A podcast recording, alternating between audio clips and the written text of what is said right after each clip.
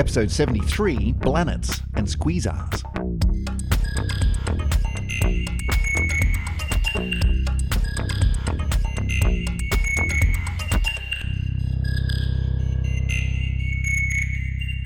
And welcome back for another edition of the Syzygy podcast. Joining me across the other side of the country as ever, Emily Brunsden. Emily, how are you doing? Hello. Yeah, I'm not too bad, you know, getting through this uh, lockdown two point oh. Mm-hmm, mm-hmm. Those of you who aren't in the, the, the great country of the United Kingdom, um, great bunch of countries of the United Kingdom, Uh, may not be aware that we are going through lockdown number two. Uh, number two in a series of N, perhaps, who knows? Uh, but we're just coming to the end of that, and now we're figuring out all of the coronavirus tiers, T T I E R, T E I R, how do you spell tier? I don't know.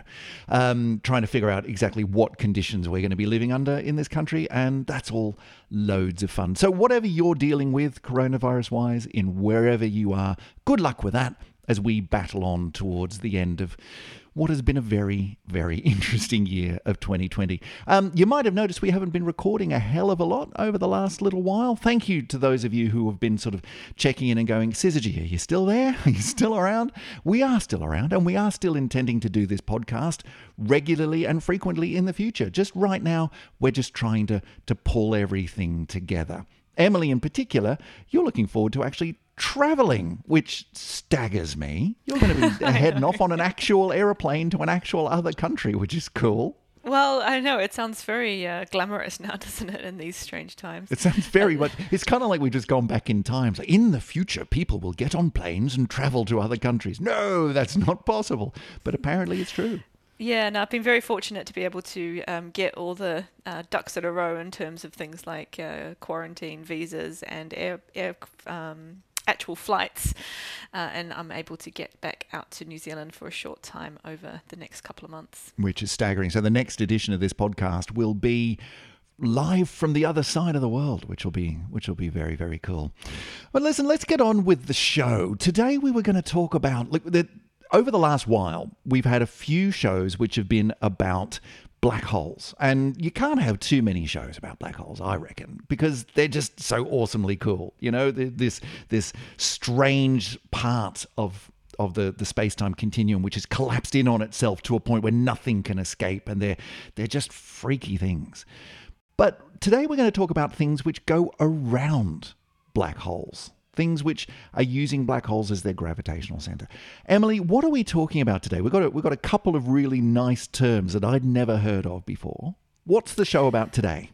Well, we're going to be looking at blanets and squeezars. Blanets and squeezars. All right. So we're going to have to, to, to delve into this one, take it apart one by one. Shall we start with blanets then? Emily, what's a blanet and where is, where has this new term in astronomy come from?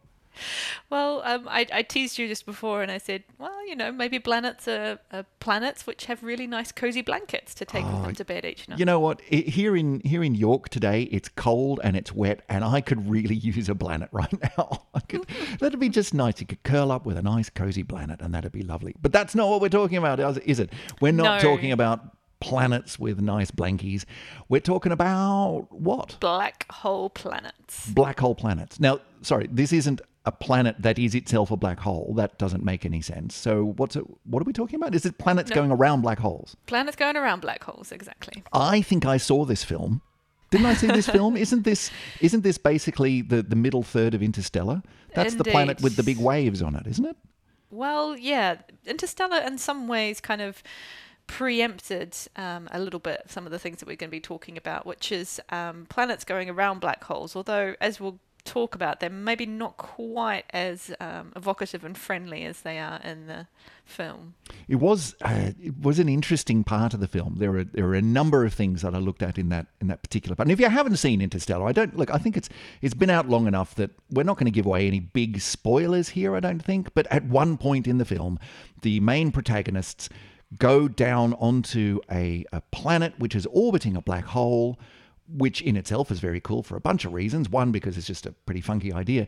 Two, because the whole concept of, but hang on, surely black holes, they're like just big vacuum cleaners, aren't they? Like big hoovers, don't they just suck up everything that comes nearby? No, they're, they're just really, really massive things, which like every other really massive thing, like a star, you know, they have a gravitational field around them and something can be in orbit around that. So that's fine. One of the really funky things about, about this part of the movie is that because this, the curvature of space-time is so strong around this black hole, they go down towards this planet and time does really, really weird stuff, doesn't it? So they, they sort of, you know, whatever it is, a couple of days or something in the time frame of the protagonists becomes, what, a decade or something on the dude left behind on the spaceship? Which is, like, I'm surprised he didn't just pull out a shotgun and start shooting people by the time they got back. One thing I wanted to know in that film, though, was they were down on the surface of that planet and it was like daylight. Like, where's the daylight coming from? You're in you're in orbit around a black hole. Where's the daylight coming yeah, from? Yeah, and they were sort of close enough that they could. There were some shots of, you know, that this is the, where the black hole is in relation to the planets. They weren't that far away from the black hole yeah. when they did that. Yeah. Those kind of shots, which was a little bit concerning. So yeah, I mean, as as as we'll talk about, they, there is radiation coming from black holes, but it's maybe not the kind that you're super really want to get. If that you're looking to. for a habitable planet, a avoid one with really really big waves. Spoiler, um, but also maybe avoid one around a really just nasty radiation source called a black hole. I don't know. I'm going out on a limb here. Anyway, that's enough about the film. Let's go from science fiction to science reality.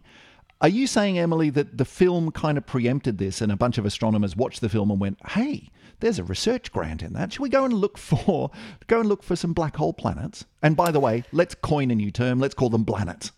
Well, it's a nice story, actually, in the sense that I can't comment on whether the um, astronomers in question here actually have seen the film and therefore um, wrote their someone funding should ask grant them. based on it. But I think someone should be, ask them if they haven't been asked. We should ask them.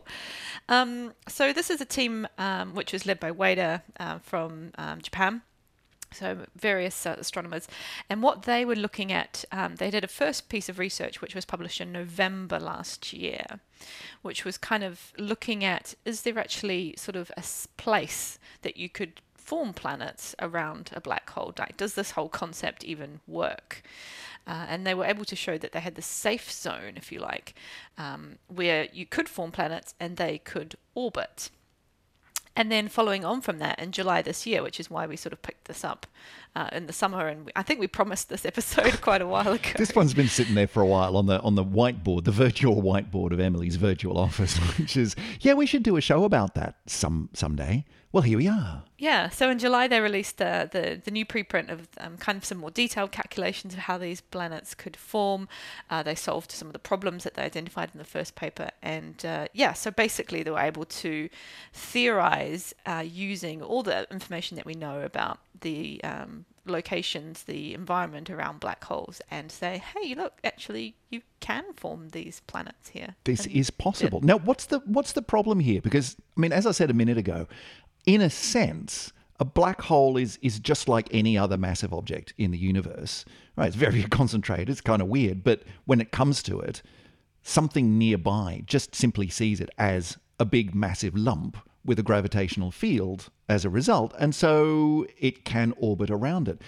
But what what's the problem here in the sense of, like, why was there any question about this? Surely if you've got a big lump of mass and a gravitational field thereof, then you can orbit around it. Why, why was there a question about that?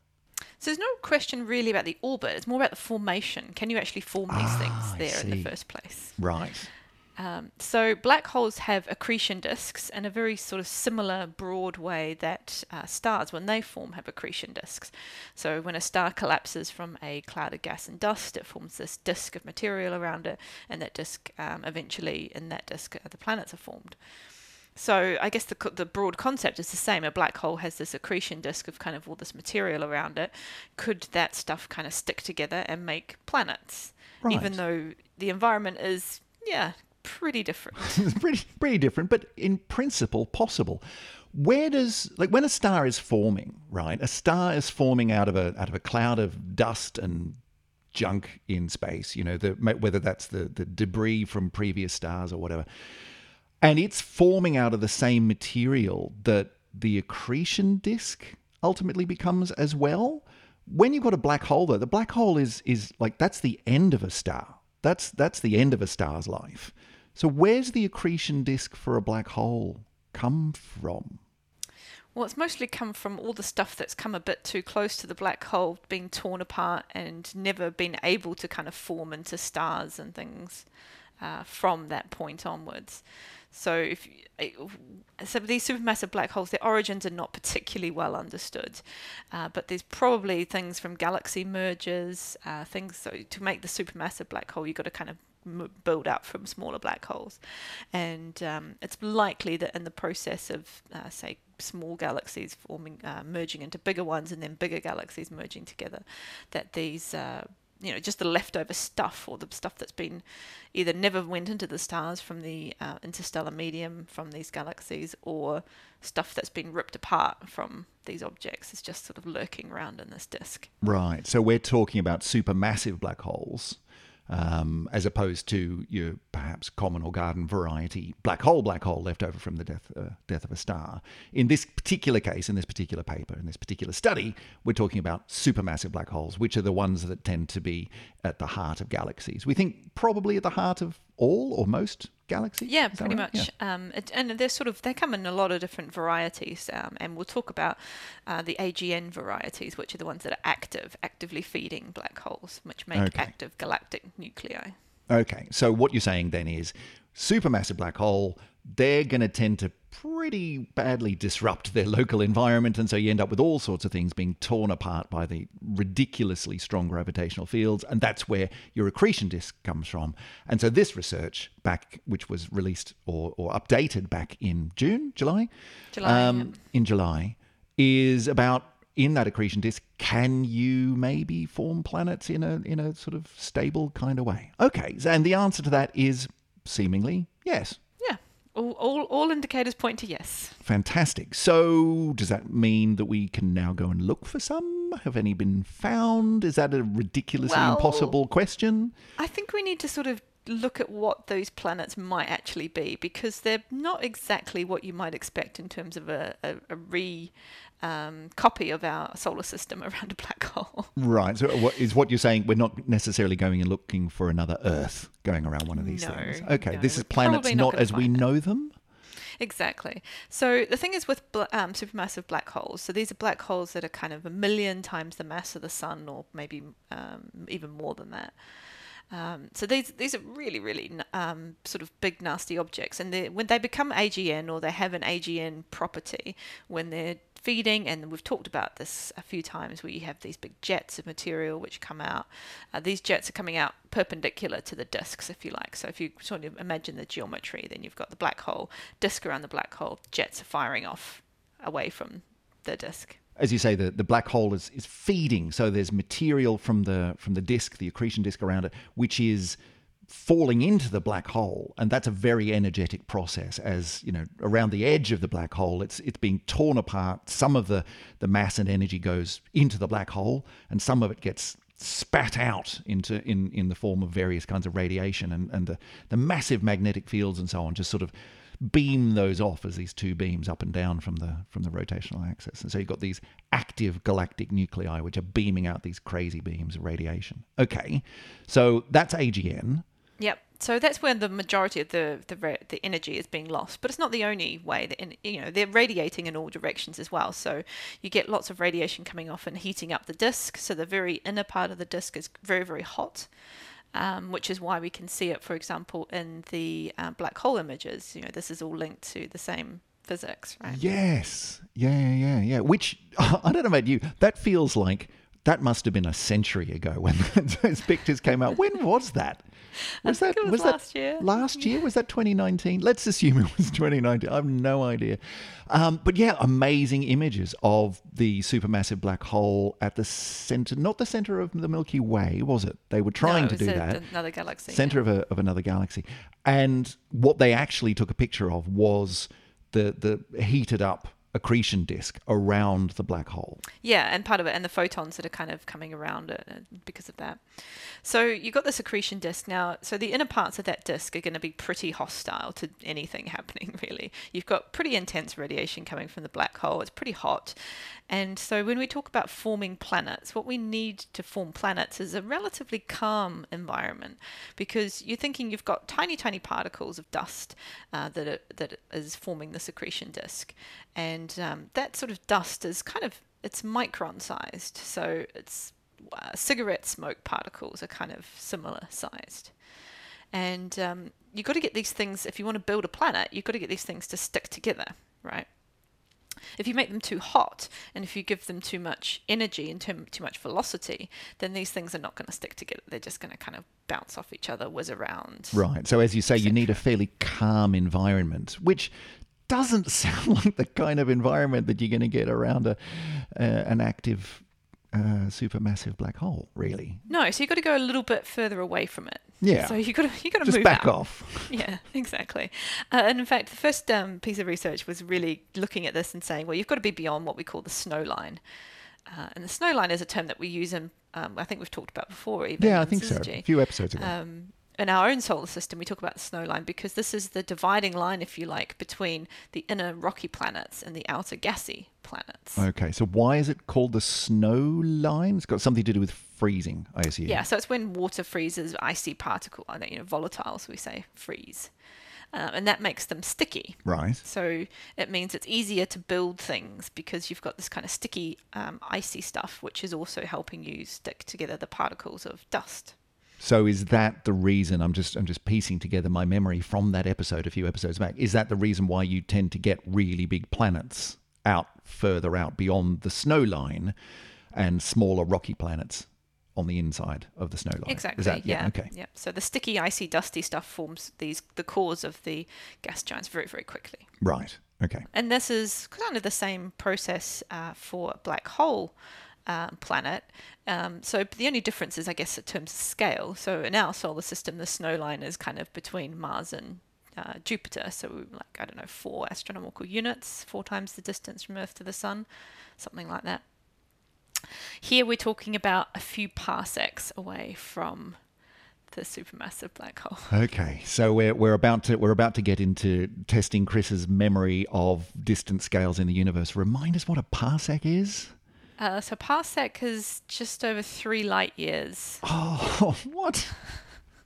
So hang on. You're talking about a, a, a radius of a planetary orbit of light years away yeah. from the black hole? Well, that's how far away you've got to be to be safe. that's, that's nuts. Like, okay, if you were to take from the Earth, how far away to the nearest star other than the sun? How far away is it? So we're just over a parsec, so we're about three and a bit light years. So we're talking in the same order to the, ne- to the nearest star to us. That's the planetary distance from a supermassive black hole. That's okay. So when you said earlier, yeah, planets, but but not not as we know them. That's that's at least one of the reasons why. That's insane. Okay, yeah. Right. So you've really got to back off from an active galactic nucleus supermassive black hole in order to have a have a chance in hell of of making yeah. And a, these are what we call low luminosity A G N. So these are the ones that are kind of you this know, is the easy one, the calm ones. Yeah. They're not the big scary ones that we've talked about, you know, firing off star formation in other galaxies and doing all sorts of wonderful oh, good Lord, I love it. So yeah, okay, you can make a you can make a planet, but you've really got to back off a bit. Okay, fine. All right, we can absorb that. Yeah. And then, okay, so you've got this new location where you can form planets. And the, the good thing is, you know, the, the timescales work. So you can make them in about a million years, which is useful because, okay. you know, the universe is older than that. Sure. You know, you've always got to check your sums when you're doing these kind yeah, of things. Yeah, yeah, because that does come up from time to time. You know, occasionally it's like, but hang on, the amount of time required to do this thing that we observe in the universe is longer than the age, current age of the universe, we think. Maybe something's gone wrong there. Yeah, so that's good. It's always good to come within parameters. Yeah. Um, and so that was the kind of the first sort of uh, piece of theory work that was done by this team. Uh, the second piece, which came out in July, was basically, let's refine this model. Let's figure out what sort of masses we might get. What, what are these planets really going to look like if they do form? We're going to use some better physics. We're going to use some more...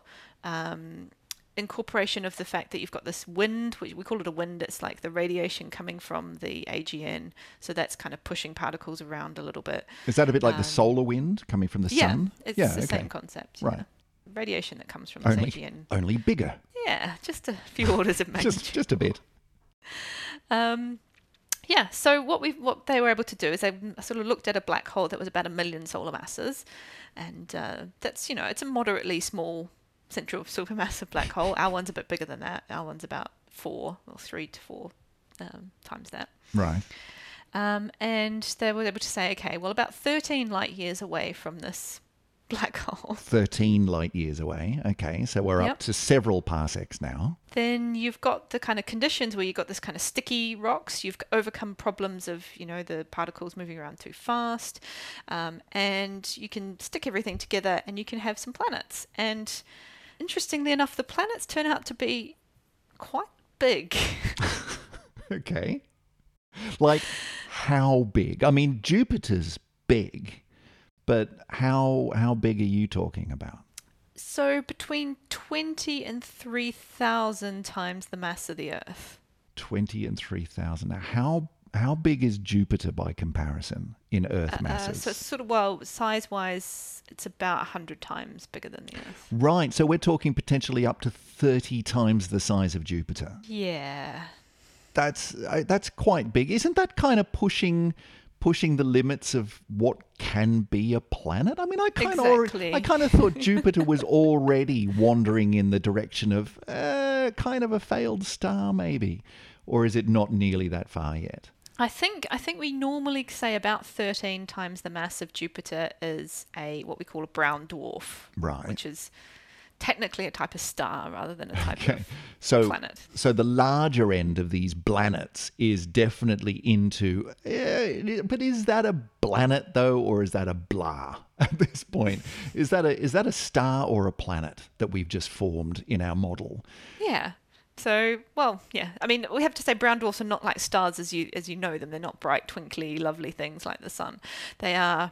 They don't fuse hydrogen like the sun does. They fuse deuterium, which is much less efficient, so they don't really produce very much energy. They just kind of warm themselves up a little bit. But they are but they are fusing. They, are, they are fusing. You know, the engines have been turned on. It is like d- does that make it a star?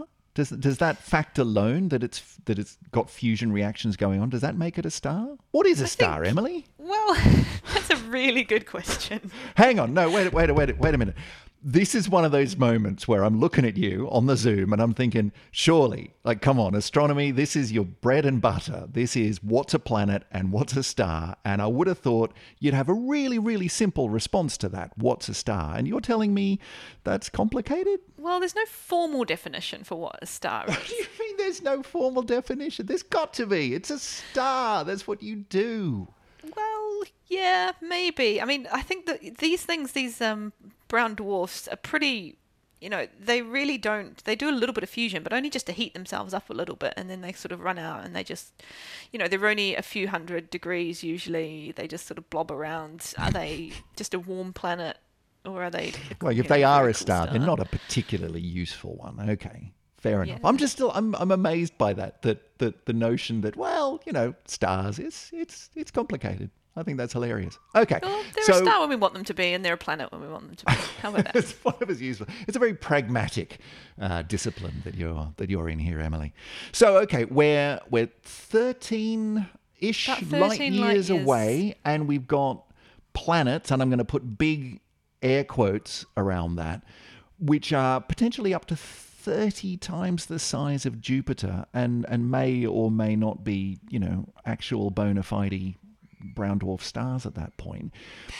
These are not planets as we as we normally know them. No, and it gets a little bit weirder again, because if you think sort of think something that's thirteen times the mass of Jupiter, what you, or a few times the mass of Jupiter, what you're probably doing in your mind is just scaling up Jupiter and saying, you know, let's just make a bigger version of that. That's what I have in mind. I've just got a really big, really big Jupiter. Yeah.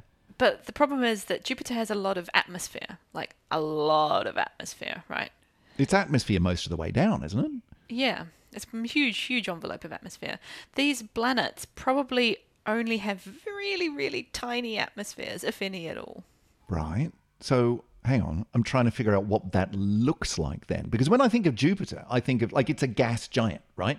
And so when I say, when I say, this may not be what your interpretation is, when I say its atmosphere all the way down, I'm thinking it's like you got to go a long way before you find anything that, that kind of looks like a a, a solid surface, yeah? Yeah. Um, or at least, you know, a liquid or something, some kind of surface, something that I think of as a surface. What, so what are you talking about here then? When you say it's a very, very thin... I guess it means that you've just basically got a very large lump of rock. Really? That that big? That big. I mean, obvi- the core will be not solid. I mean, it doesn't take an enormous um, size of rock to, you know, to have the pressure in the interior become so great that you've liquefied your solid material.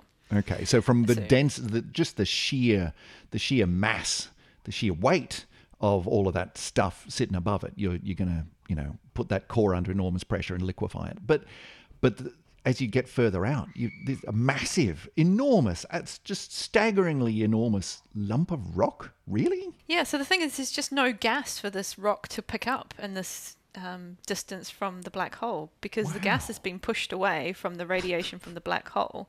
So that's much, much further out in the um, disk. So you've, you've just got no gas to make an atmosphere from. So Jupiter, we think of Jupiter, It's it's got this this core which has been created because, working our way backwards, you've got the, the snow line, and so you've got lots of little sticky particles where where the the, the the small bits and pieces have been able to to sort of freeze and stick together and form clumps and bigger and bigger clumps. But you've also got then, once it gets big enough, it can start capturing the gases within the the, the disk around the sun as these planets are forming, and it's capturing more and more and more gases, and you, you end up with this huge gas giant, right? Is that is that vaguely right that's about Jupiter? That's exactly right, yeah. Okay. But the thing with, that's different with these our gas giants is that they had that gas there. Now, that gas wasn't there for very long, so they right. had to kind of grow, catch it, and then the sun kind of turned on, started its solar wind, and blew away the rest of the gas, and then they had they would stopped. That was it. There was right. no more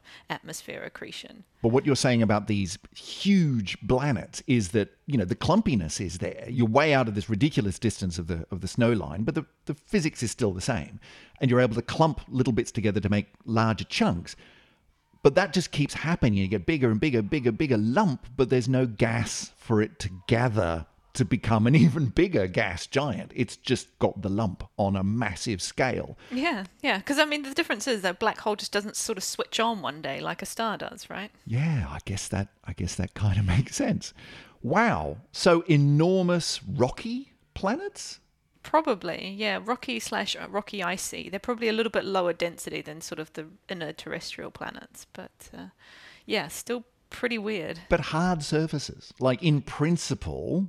you could land on it. In principle, definitely. In principle. I'm not I'm not saying this is going to happen anytime soon. I'm just saying in principle. In in a way that you couldn't land on Jupiter uh, and and do anything useful. You you could in principle land on, like, I'm just trying to wrap my head around. When you say large lump rocky type planet, that's what you're talking about. You could you could sort of walk on it, yeah, in principle. Yeah. And you might want to go for the lower end of that twenty to three thousand times the mass of Earth would be my recommendation. Well, I mean, I would have thought if we're going to try to do this at all, there are probably a whole bunch of things that we need to think about before we, you know, start strapping people onto a rocket and sending them in the direction of one of these things.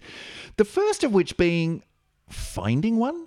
Well, I've got a quote from the um, paper, first paper here from November from uh, Wada. The uh, the standard techniques of, and um, you know, I'm sentence in context of the, we're talking about the standard techniques of finding exoplanets. The standard techniques are hopeless. Well, let's not beat around the bush here. I mean, you know, why don't you tell us what you really think, guys? What, what do they mean I, I, by I, that? I enjoyed that statement. What do they mean by that? Like, like, why? Why is it? Why is it, it hopeless? It means that all the ways that we currently use to find exoplanets uh, around stars, which are, you know, for the most part, quite close to us in our galaxy, mm-hmm. uh, we, we've talked about things like transits. We've talked about using Doppler shifts. Uh, all these kind of techniques, even imaging directly. All of these things just don't work when you're right next to a black hole, because this whole environment is so shrouded in, you know, it's so so opaque because of this just sort of dusty torus. You just can't even see into it. So all of the all of the ways that we would normally do this, let's go. We we think that there are going to be planets. Let's go and look for some. Our normal techniques are not going to work. So any suggestions? Any any thoughts here? Yeah, they made a couple of them, but they were very kind of like. Meh, meh. Mm-hmm. You could maybe, like, because you can sort of see, you can make measurements of the kind of the disk, the disk, dusty disk broadly, um, spectroscopically. So maybe you could kind of look for some opacity changes in that disk that were related to kind of has the um, disk was trying to coagulate, that might change the opacity a little bit, but it was kind of pretty speculative. And only, only, only warranted a sentence or so. Yes, with with with a lot of asterisks in it. Yeah, maybe you could do this, but look, we don't know. Who knows? Who knows? Hey, Emily, how how big is the accretion disk around a supermassive black hole like we're talking about? I mean, if we're going out to several parsecs, in in which we're talking about this is this is where you might conceivably, possibly, if you found a way to look for it, you might find a planet. But presumably an accretion disk would go much, much bigger than that. So how how big is the area of influence around a supermassive black hole? I mean, arguably well, it's the whole galaxy in a sense, because the whole thing's swirling around, et cetera. But, but the accretion disk, how how big is that? Well, I just pulled up um, from the paper that there's a little cartoon from paper one, um, which shows kind of the a cross-sectional cutaway of what, you know, supermassive black hole in the area, big disk. Um, so where we're talking about is kind of like around ten parsecs away. So, you know, uh, thirty light years or so up to that for, for our planets. Right. So that's about three times the distance that, that you'd been talking about out to the snow line. Is that right? Yeah. So that's yeah. kind of where we're talking about these planets forming. And then th- they've got kind of a thin disk all the way out in this diagram up to about one hundred parsecs. Wow. It, I mean, what it really points out to me is, like, we get used to certain um, certain distance scales when we talk about this stuff, and the and the solar system, now that it's becoming pretty familiar to us as a as a species. You know, it wasn't that long ago that even the solar system was completely mysterious, but now we're fairly comfortable with the notion of a star and a bunch of planets going out to, you know, the outer ones, Neptune and and even Pluto. We'll we'll include Pluto. And then that's that's a sort of a distance scale of solar system kind of kind of size. You're now introducing a distance scale which is scaled up by a massive degree in in all ways. You're talking about the central, you know, star-like object, whether that's an actual star or a supermassive black hole. And in the case of our sun, or in the case of the supermassive black hole, which is what, a million, several million suns worth of mass, that's a massive, massive spectrum of what you can have in the middle of this system. And then out to sort of, you know, Earth distance scales, astronomical units, one A U, all the way out to several, if not dozens of light years of distance, you know, the distance to the next star and beyond, being conceivably something that we would talk about in the same breath as a planetary system. Like, that's that's nuts. How do you astronomers cope with that kind of ambiguity about what you what we talk about when we say, oh yeah, that's a planetary system, that's fine?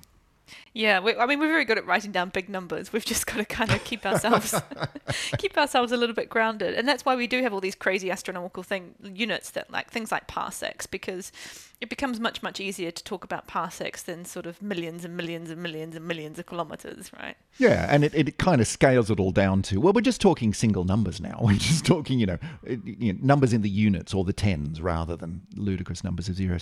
But do you ever get caught out by it? Like, do you ever do you ever feel the need to go and breathe heavily into a paper bag for a bit to just calm yourself down when you think about some of this stuff? Yeah, I guess so. But this is what I love about astronomy. This is one of the things that drew me into it, is the mind-bogglingness of the, the unimaginability of some of these things that we talk about. That's that was always something that I really enjoyed.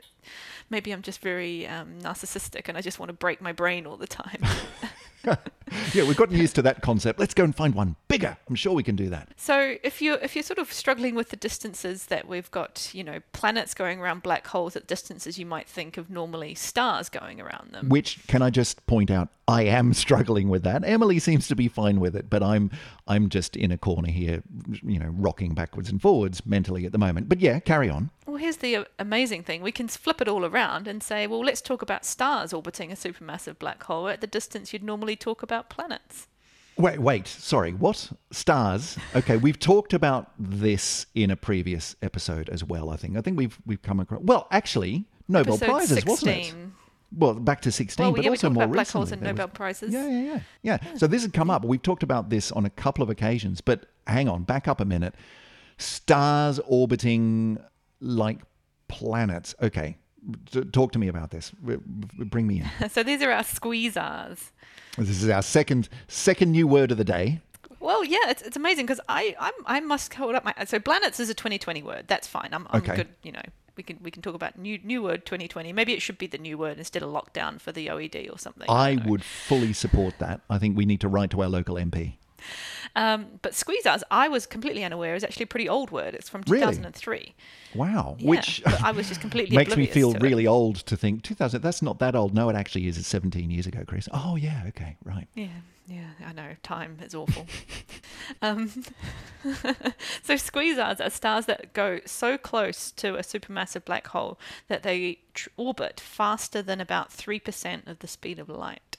Now, three percent isn't a very large number, but when you're talking about the speed of light, three percent of the speed of light is ludicrously fast. Like, that's really, really, really, really quick. Now, that's nine thousand kilometers per second if you want to kind oh, of speedo reading. Okay. But we know, thanks to Albert Einstein and, and all the thought that, that comes around him and after him, we know that these things are all relative, right? Because, you know, right now, here on, on the face of the Earth, we are going around the sun at some ridiculous speed, uh, and we don't even notice. It doesn't even, uh, you know, ruffle our hair, as as Tim Minchin once said. So, you know, sp- speed is relative, and and these numbers can be very big. I'm I'm right, aren't I? That the sun is at this very moment, our solar system at this very moment, is itself orbiting around the center of our galaxy, isn't it? Absolutely. Do you know yep. off the off the top of your head how fast we are travelling around the centre of our galaxy? We travel about two hundred twenty kilometres per second. Okay, so so that's like that's fast, right? That's that's quick. We are moving at quite a pace around the centre of our galaxy, and that's that's kind of rel- relative to the to the galaxy itself, and we don't really notice that. But how fast did you say this this star is going around the supermassive well, black hole? To be called a squeezer, you need to be going more than nine thousand kilometres per second. nine thousand. So we're going a couple of hundred, and that's nine thousand. So that's ten. That's like tens of times faster than we are currently moving, which is very, very fast indeed. All right, so we're zooming in right on the centre of the galaxy here, aren't we? And we've been here before. We have been here well, before. Maybe not us literally, but yes. we have talked about this this area of our universe before. We have. So take us through it again. Yeah, the Milky Way galaxy. So we've got a supermassive black hole at the centre of our galaxy. It's about uh, yeah between three and four million times the mass of the sun. But what you're going to have to keep in your mind here is that it is small in terms of actual physical size, right? Black yeah. holes, big mass, small small area. Yeah. Um, I didn't write down today how big it is, but it's it's not it's not very big. I seem to remember it's kind sort of, of roughly, isn't it solar system sized or something like that? It's in the order of well, that? Well, it's, it's it's smaller than that, but yeah, it's it's maybe like a couple of times the size of the sun or something. Something oh, right, on that okay. order. Okay. Anyway, small but ludicrously massive. Yep. And we've talked about um, how we've done measurements of stars orbiting this. You know, because it's just an inky black spot in the middle of our galaxy. There's nothing physically to see there that we can detect. We can detect X-rays coming from this broad area of our galaxy, um, and we can see stars which are orbiting something, and these stars are orbiting in these crazy, crazy orbits because of the gravitational force is so incredibly strong. Yeah, and again, it's it's just orbiting the way the Earth orbits the sun, but it's orbiting something very, very, very, very massive, and these stars are moving very, very, very fast for, for stars. Yeah, so we talked about um, S two all the way back in episode sixteen. Yeah, so tell tell us about S two again. Yeah, so S two had what used to be, it used to be the fastest star, it's the fastest squeezer in our um, galaxy. Um, and in, when we did the episode, which was in, all the way back in twenty eighteen. Goodness, all those years ago. Um, it was actually going to closest approach, and that was important because it's on a sixteen-year orbit, and we want to observe kind of the whole orbit to test theories of like general relativity. How does gravity work uh, at these very, very insane high masses? Yeah, because for for most orbits, you can just use Newton, can't you? Newton's physics, the old physics, the classical physics, works really, really well for most orbits. But even within our own solar system, Newton starts to get a bit hazy around the edges when you get in close to the sun, like Mercury, right? There's there's Einsteinian, there's general relativity stuff going on with Mercury, isn't there? Yeah, yeah. You need to you need to include general relativity into your equations to calculate Mercury's orbit correctly. Yeah, for for Mercury you need general relativity, and that's just that's just with the sun. That's just with a, a common or garden variety yellow star. When you get in close to a supermassive black hole, it's it's all about the general relativity. And so when S two gets in nice and close, presumably by measuring its orbit, you can get some really good comparisons between is general relativity applicable here or not, to quite a good amount of precision. Yeah, exactly. Um, so S two, when we did the episode, was the the uh, fastest orbiting star around our um, black hole. It was actually superseded in two thousand nineteen by S sixty-two. S sixty-two. Now, these, now are these S's, S two, S sixty-two, they're presumably anything from S one all the way out beyond S sixty-two. Are they are they stars that are orbiting this supermassive black hole? Does the S stand yeah. for supermassive, or does it stand for Sagittarius because we're in Sagittarius? That's a good part question. Of the I, I I was thinking it stand, stood for Squeezar, but maybe it's oh, Sagittarius. Maybe it just stands for star, and they and they're numbering them as you go out. Yeah. Well, well, yeah, they, they're numbering them, I think, as they're found. Uh, as right. They're that makes more sense than my idea. Yeah. yeah. yeah. That's why you're an astronomer and I'm not. uh, so that in twenty nineteen, um, S sixty-two was uh, discovered to be the fastest. Um, it had a nine point nine year orbit and is orbiting at about one hundred eighteen astronomical units. So. Wow. So that is, for a star, that's really close. Yeah, it's kind of twice Pluto. Wow, and they're going several percent of the speed of light at that point. Exactly. Now, wow. the an interesting thing is that this is where the, why this uh, sort of came across our radar really recently, is that there was a new paper published in August this year, uh, so not too long after Blanets. Yeah, we're um, not so far out of date at this point. We're catching up. From, July, no, we're, August. We're, doing, we're getting there. From uh, Psycho et al. And uh, what they were looking at is they were looking at two newly discovered Squeezars, which were S four seven one four and S four seven one one. Okay, catchy names. And they have now found not only the average closest star to the central supermassive black hole, which is four seven one one, but the speediest, the new speediest Squeezar. All right, so we got a new record breaker. Yeah, which is S four seven one four. And so how how close and how speedy? Well, we need numbers. Yeah, let's let's start with uh, four seven one one, the closest. No, this is the closest on average. So it's not remember, closest approach, but it's no, closest no. generally. So S two gets very close. And what was the other one? S sixty-two? four seven one four, uh, yeah, and sixty-two, yeah. sixty-two. Um, they are presumably on very elliptical orbits. So they get in really close and then they go quite a long way away. And they come in really close and get a really long way away. Whereas this new, on average, closest one, is it more of a closer to a circle type orbit? Is that? Yeah, yeah, yeah. exactly. Yeah, it's not quite circular, but it's it's less elliptical than the right. others. So this one's on a seven point six year orbit. Wow, okay. That's, that's getting really quick. Yep, one hundred forty-four A U. Uh, so again, this is just nearly three times Pluto's orbital distance. But that, now that's the average distance, right? Mm-hmm. So um, even though I said S two was coming into one hundred eighteen, that's its, as you say, closest approach rather than its average distance. Average distance is further than that. So there, so it has the shortest orbital period, this uh, four seven one one, and the smallest mean distance, two records. Goodness me. Well, well done. Well done that star. That well done that Squeezar.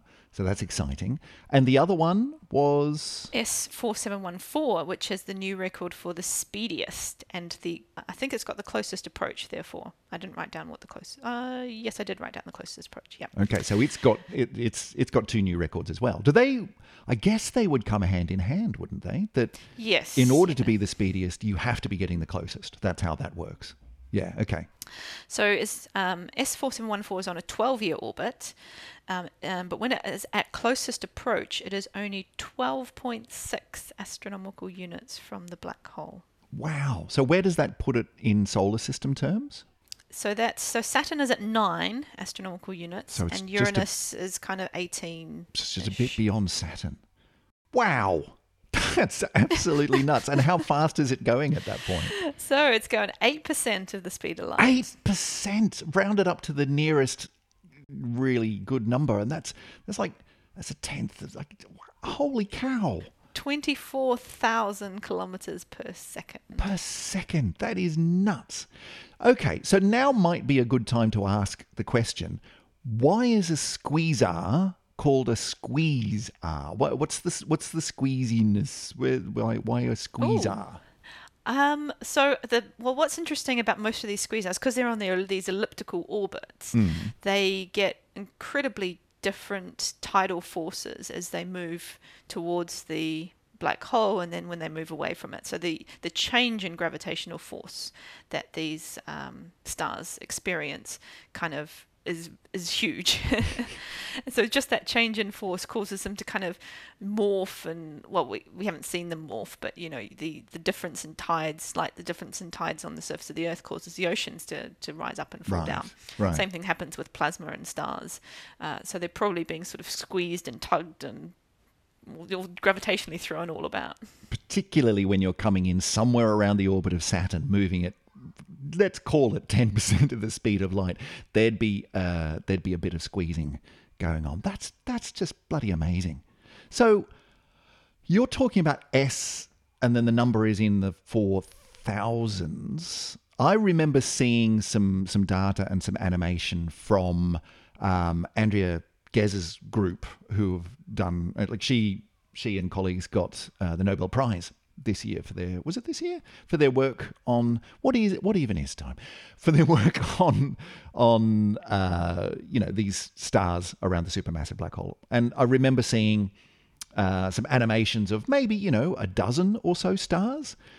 Like how, how many stars are being studied around this supermassive black hole? Like it, Ooh, does that, does that number sort of stand up to, we're looking at thousands of these things now, or is that just coincidence? I think we've only got a handful still. I don't know where the numbers, why the numbers have gone so high. I think it might just be from initial catalogue um, identifications of candidates, and then kind of most of them turn out to not be uh, super great. So I think we've got maybe on the order of about ten uh, good candidates that we can right. track. Right. Yeah, maybe it's a few more than that, but uh, you know, they're not they're not super common. I think these things. This is. Like uh, this, this particular podcast is blowing my mind somewhat on a on a number of different on a number of different levels. We've had we've had Blanets, which are just stupidly big lumps of rock, ludicrous distances away from from very very heavy supermassive black holes, and then we've got stars where planets should be traveling ten percent of the speed of light in in crazy crazy ways. Emily, how how the hell how the hell do you measure this stuff? How are these how are these people doing this? Yeah, so we do have similar problems with the centre of our Milky Way galaxy as we do with other black holes, supermassive black holes and other galaxies, and that it's very difficult to see very close to these centres of these objects. What we can do with our galaxy is use infrared to sort of peer through all the gas and dust that's shrouding the, the centre um, and see, get some signatures from these stars. Right, because a lot of a lot of types of light, like visible light, is is, is all blocked. You can't see... With the na- with the naked eye, the, the centre of the galaxy, you'd expect to be able to look up and just see this really, really bright part of the Milky Way, big bright part of the sky. But you can't because there's lots of dust and stuff, and so it's it's actually kind of dark. But the infrared gets through; it's not blocked by all the star, uh, all the the the um, the dust and stuff. Yeah, exactly. Okay. Um, but you do still need a big telescope. So uh, we're talking about observations made on the V L T, the Very Large Telescope mm-hmm. in Chile, which we. Given a few good shout-outs to. We have. Uh, yeah, we years. love the V L T, if only for its wonderful name. Now, here's a little rabbit hole, which I did go down, which I think you might like. Go on, then. So the paper mentioned uh, the instruments that they were using, which were called NACO and Sifoni. NACO and Sifoni. Okay. Are these... Are these uh, astronomical acronyms that we're going to go with oh, here? Yeah. Okay. Oh, yeah. NACO and uh, Sifoni, was it? Sifoni. Sifoni. All right. Go on, then. Okay, so I'll go with the first one, the second one. I thought, well, I better check what these acronyms mean so that uh, yeah, I'm, I'm well well educated. Um, Sifoni, S I F O N I, is the spectrograph for integral field observing in near I R. Very nice. Okay. Okay, I, mean, I can I can kind of live with that. Sure, sure. And I mean, disappointingly, they haven't tried to turn that around and turn it into, you know, a recognizable word, unless it is a recognizable word in another language, and I don't I don't know that. But you know, you do see uh, scientific acronyms working really hard, like just doing a lot of legwork in order. It's like, if we just swap a few of these words Too around, hard sometimes. Then we will have a recognizable word. We can call it giraffe or whatever it might be. It's like, or you could not. You know, it's a choice. And they haven't in this case. They've just coined a new word. Okay, fine, okay, good. So that's that's fairly bulk standard astronomy yep. acronym, right? Good. Then then there was NACO. NACO. And this is where I, I, I got slightly amused, and I'm glad you were five minutes late because I was able to spend about five minutes Googling this to figure out what NACO was. So NACO is an acronym, which is an acronym. It's it's an acronym within an acronym. It's it's acronym inception. NACO is an acronym of NAOS and Kanika. Yeah, and and they are? NAOS is the Naismith Adaptive Optics System. And the other one? Well, Kanika, it took me a while to find this one, but it, it is the KUDE Near Infrared Camera. You can't do... Look, sorry, I'm going to put my foot down on this one, all right? I have issues with astronomical naming. We know this, right? People who've been listening to the podcast for a while know that I that I get upset by these things. But I'm going to say, categorically, it's not all right to make acronyms out of acronyms. You're just going too far at that point. Just make up something new. Just give it a name. Just call it, I don't know, Barry or something. Just just give it a name. Stop with the, we don't we don't want now a multi-level acronym that you've then got to go and Google for fifteen minutes in order to figure out what even is this thing. That's ridiculous. Emily, I want you to do well, something yeah. about it. You might you might be encouraged, therefore, that uh, NACO has now been decommissioned and replaced, I think, by Sifoni, but that did tickle me a little It's been bit. decommissioned, if only because that was just ridiculous. Stop it. That's it. We're taking away your funding. We're giving it to these guys who've got a much more sensible acronym. They haven't even tried to turn it into a real word. They've just put the letters down and pronounced them. End of story. There we are.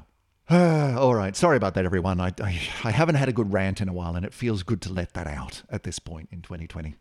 So thank you for humouring me on that one. Emily, um, uh, Blanets, Squeezars, mind-blowing stuff. But at the end of the day, where does it get us, right?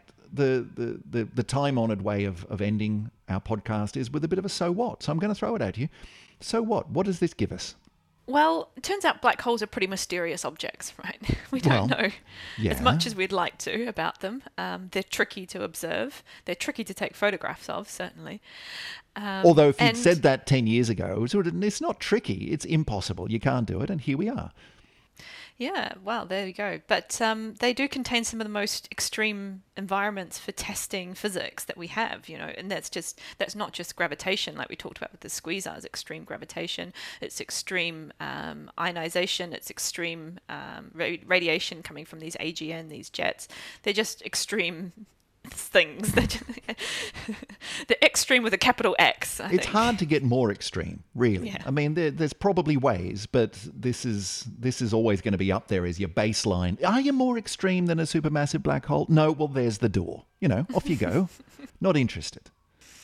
So, yeah, but I mean, there are practical things. So, for example, the Squeezars, we're looking at things like the, we can constrain the rotation of a black hole, which is really important. Uh, if you don't understand how a black hole rotates, you actually don't understand its mass, which is interesting and very difficult physics that um, Professor Roy Kerr, for example, looked at. Yeah, that's right. We were talking about that when we when we talked about the, the Nobel Prize this year is, you know, the very simplest mathematical solution you can do that is black hole-like is just... just a black hole. It's not rotating. It doesn't have any charge. It's just nothing.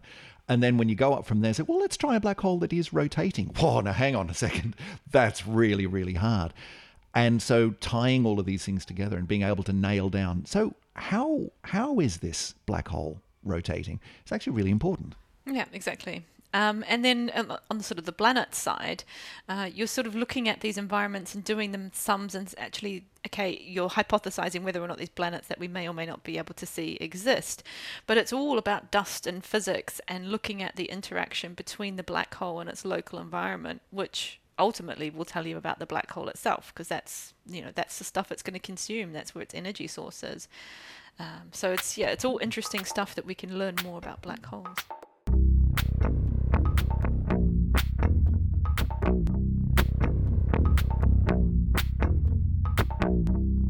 Well, another episode of the podcast that blows my tiny little mind. Emily, you you do this to me every single time, and it doesn't get any more pleasant for me to have my my mind just torn apart like this, but you seem to enjoy it. I love it. Do it every day. Do you ever do you ever worry that, I guess it's the it's the opposite. I asked earlier whether or not this kind of stuff, you know, sends you off hyperventilating into a bag. Do you ever worry that it'll go the other way, that you just get so blasé about talking about the most extreme stuff that you could possibly imagine? And it's like, ah, you know, it's just a supermassive black hole. um, I think that would be a danger if I wasn't doing things like Syzygy, because Syzygy is one of those great things that makes me sort of say, well, actually, what does that number mean? Let's put that in a in a human thing. Let's not just put a, you know, forty-two zeros after the uh, size of the universe. Let's think about what that is for a human. And you get to get to describe it to me and then watch me pick my jaw up off the floor and say, oh yeah, maybe that is surprising. Yeah. Well, I'm glad I can help you out there. I'm glad I could offer that service. Listen, if um if you're listening at home and you similarly like me, similarly I, th- I put too many lilies in there. You similarly like me uh, have been picking your jaw up off the floor, and you want to write in to explain to Emily just how amazing this stuff really is, or you just want to get in touch and say hi, drop us a line, ask us a question. You never know, we might uh, do an entire show about your question. Then there are a number of different ways that you can do that. Emily, name at least one way that people can get in touch with us. At least one? At least one. Well, let's go with uh, good old Twitter first. Let's. Let's Twitter do that. Is fun. Twitter is great.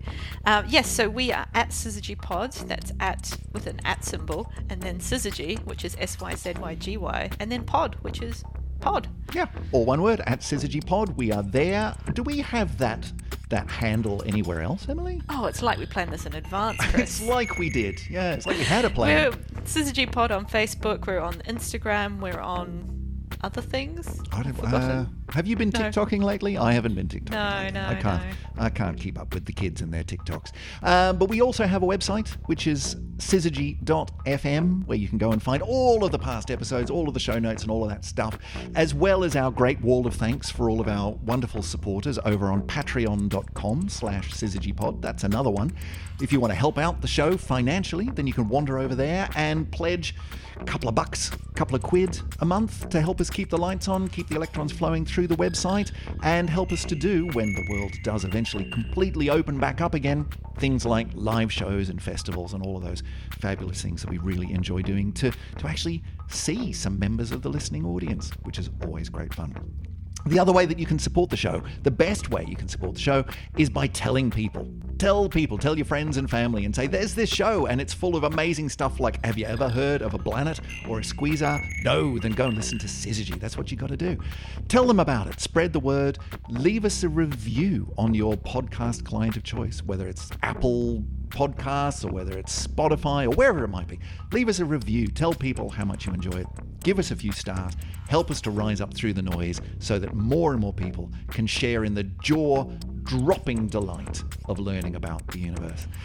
But I guess that's where we're going to have to leave it. Emily, the next time I speak to you, you're going to be on the other side of the planet. Uh, well, hopefully, or maybe maybe hope. we can. Well, we might even be able to squeeze our another recording in uh, before I go. Right, I see what you did there. Very nice. Well, look, if we do manage to speak before you go, then that'll be coming up real soon. And if not, then I'll be speaking to you sometime towards Christmas from your from your hotel of isolation down there in New Zealand, which will be entertaining in and of itself. So until then, uh, take care, everyone, wherever you are. Emily, take care. I'll catch up with you again soon. See you later. Bye, everybody.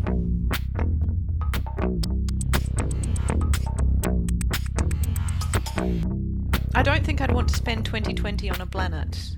Was just my thought. Oh, look, thought. Could it be worse? I think it would be worse, because even if it's kind of this like fully irradiated lump of rock that's very, very high gravitational field because it's very massive. The problem is that twenty twenty might last something like a million years on a planet. Oh, no. No, no, no, no, no. Okay. No, you've just won me over. Yeah, it could be worse. It could be worse. You could be on a planet and it could be lasting like forever. Yeah. Let's, let's not do that.